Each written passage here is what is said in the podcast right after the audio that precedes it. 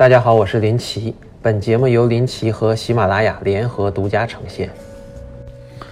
呃，大家好，我是林奇哥。先看市场，各大盘指数早盘有点下跌，下午逐步收回来，到尾盘整体小涨或者小跌。呃，牛市里就是这样，有的时候也是一步三摇啊，看起来挺吓人的，让人拿不住股。每天都有很多人忧心忡忡地说，大盘是不是要调整了啊？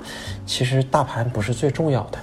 啊，最重要的是要抓住相对低估的好公司，长期持有，安心做股东。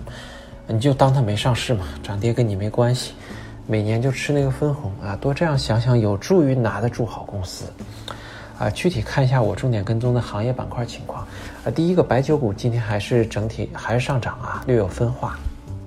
组合里的酱油股今天又逆势动了一下。呃，综上分析呢，打算继续保持大金融加大消费加机场航空的组合，七成仓位卧倒不动。呃，每天都有很多人留言说听我的，嗯，前天买了航空股套上了咋办？友情提醒，注意一下我买入的时间和价格，不要看我卧倒不动你就买买买。啊，我是哪天买的？多少钱买的？你是哪天买的？多少钱买的？我一块钱买的，你两块钱买的，它不一样啊，对不对？啊，我们做价值投资的人很在意性价比的。啊，同样的东西买的越便宜越好，而不是反过来。啊，但是大多数人他是越是跌越不敢买，而是反过来越涨越有安全感，越想追高啊，越觉得安全，对吧？那每天留言问题比较多的还有一种类型，就是某某白酒怎么不涨啊？某某机场怎么一直跌啊？是不是公司有什么事儿了？大家最大的问题就是想的太多啊，脑洞太大。希望大家能少一点胡思乱想，多一点大智慧。啊，沪港通外资连续四日净流出，今天净流出了三十三点五亿元啊，嗯，其中啊五粮液是连续被抛售，今天又是净卖出二十二点四三亿啊，每天都是净卖出最大的，连续十日净卖出啊，嗯，总的来说吧，外资还是在不断挖掘相对估值低的，嗯嗯，这个减仓涨幅大的，估值高的。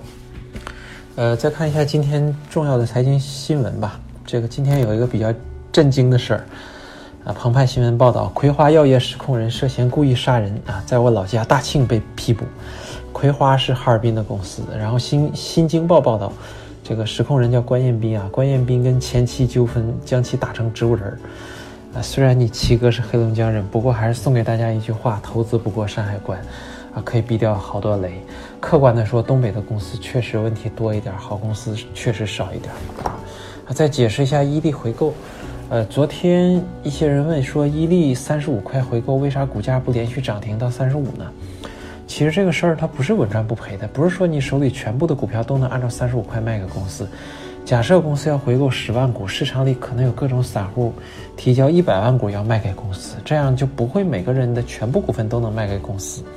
啊，所以股价没有连续涨停，直接啊涨到三十五，啊，就像最近水井房的回购啊，大股东要买四千八百万股，结果只有一千五百万股想卖给他，那么这些一千五百万股的持有人是可以全部卖给大股东的，那如果超了呢，那就不是全部了，对不对？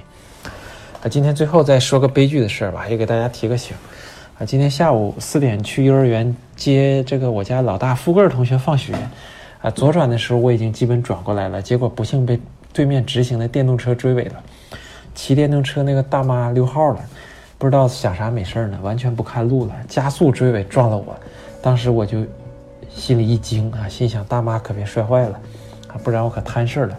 尽管是他责任吧，但毕竟咱这地方谁弱谁有理啊。结果交警来了，受我全责啊，因为转弯要让直行啊，我觉得不太合理。正常应该让，但是他追尾啊，想躲都躲不开，而且他这样追尾，我全责，真摔坏了还得养他看病啥的，对吧？也提醒一下大家，平时开车小心注意这类规则的细节，有时候明明是对方的责任，但是就会判定你为全责。好吧，今天就这样，大家晚安。最后，欢迎各位老铁订阅微信公众号“林奇”，更多精彩内容也欢迎大家在喜马拉雅 APP 订阅我的频道“林奇”收听。